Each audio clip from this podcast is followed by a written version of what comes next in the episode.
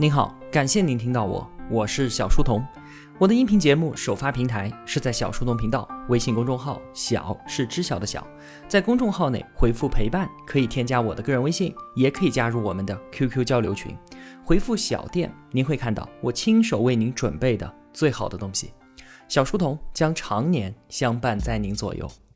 这是我们解读薛兆丰经济学讲义的最后一期节目了。我也把作者的付费音频课程《薛兆丰的经济学课》推荐给所有的同学们。今天啊，我们首先用之前学到的经济学内容来思考一下：中国改革开放取得了巨大的成功，那我们在这个过程当中到底做对了一些什么事情呢？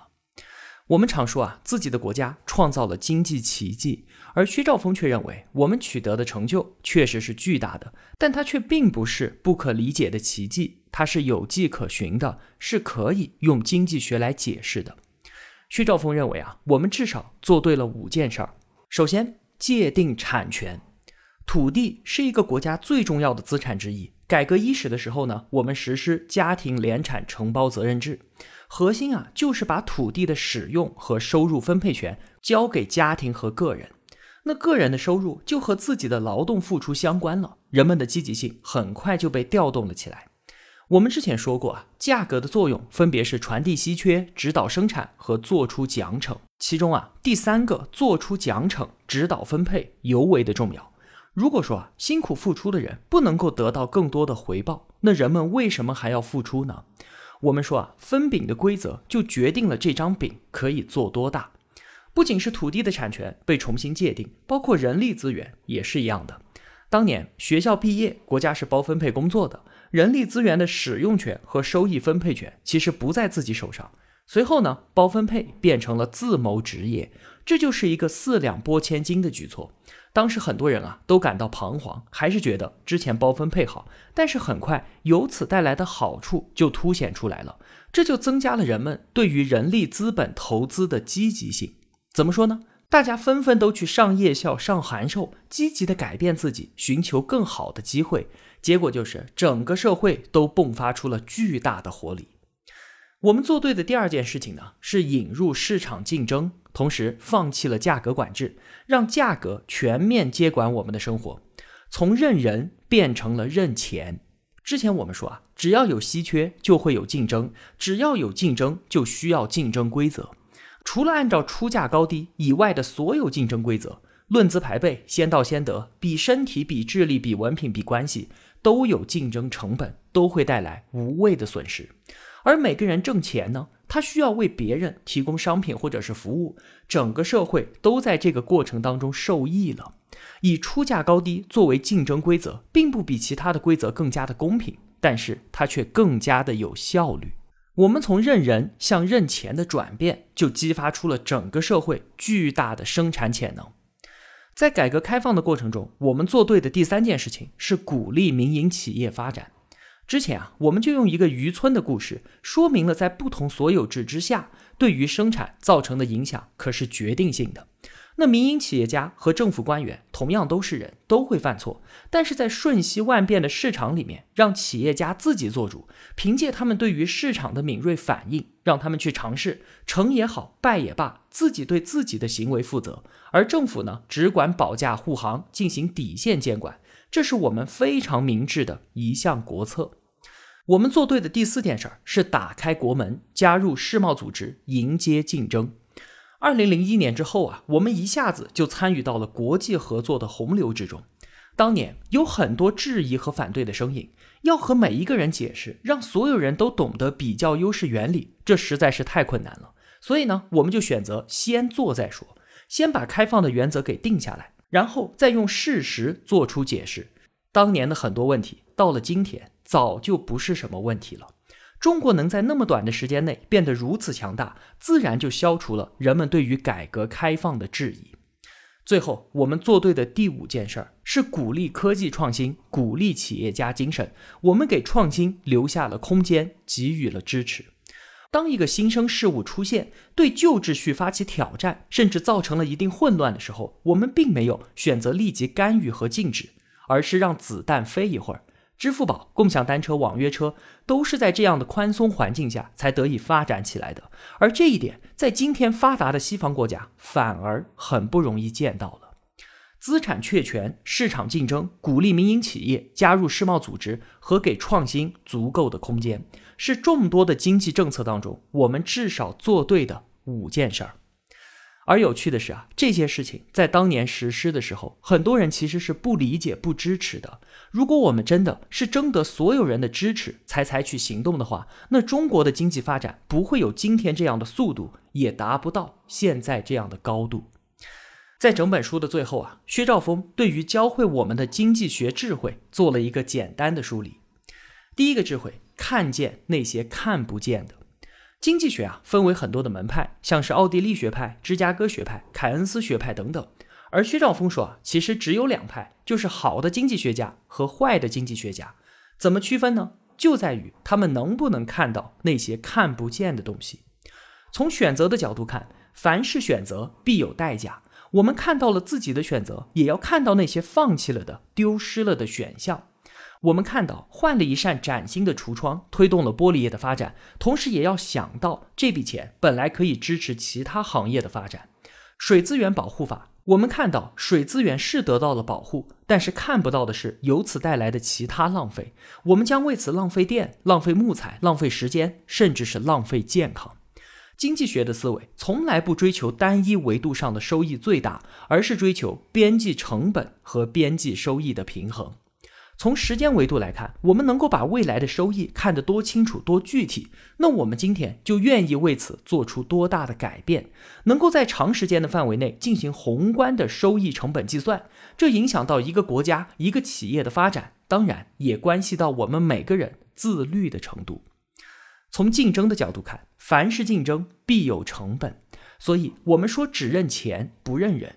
通过出价高低的竞争，能够减少无谓的损失，有益于整个社会。我们说小偷，他带来了无谓的损失，因为他不仅造成了财富的转移，还平添了整个社会制造所的成本。通过这个角度啊，我们就能够理解，制度设计如果不合理，就会带来很多无谓的损失。这就是为什么很多国家他们的人民非常的忙碌，可国家呢却依然非常的贫穷。我们要看到一将功成万骨枯，那些成功者背后有许多和他们一同竞争但是却失败的人。我们只看到了成功者，却遗忘了失败者。我们要看到潜在的供给和需求，供给者和需求者之间是没有什么本质区别的。价格足够高的时候，需求者也会变成供给者，角色会随着价格的变化而发生改变。这是薛兆丰教给我们的第一个经济学的智慧：看到那些看不见的东西。第二个智慧教会我们分辨原因和结果。我们会发现啊，很多艺术家都留着长头发，但是留长发并不会增加一个人的艺术细胞啊，它并不是成为艺术家的原因，而是因为在一个保守的社会里面，那些特立独行的人才会留长发，而特立独行又是一个艺术家重要的特性。所以呢，留长发不是成为艺术家的原因，而是结果。还有人说，每天吃苹果的人更加健康。其实啊，苹果不是健康的原因，而是因为每天都吃苹果的人更加注重自己的健康管理，经济状况也就相对富裕。因为我注重健康，而且我有经济能力，所以我每天吃苹果，这是结果，而不是原因。经济学的智慧就帮我们颠覆了之前对于因果关系的认识。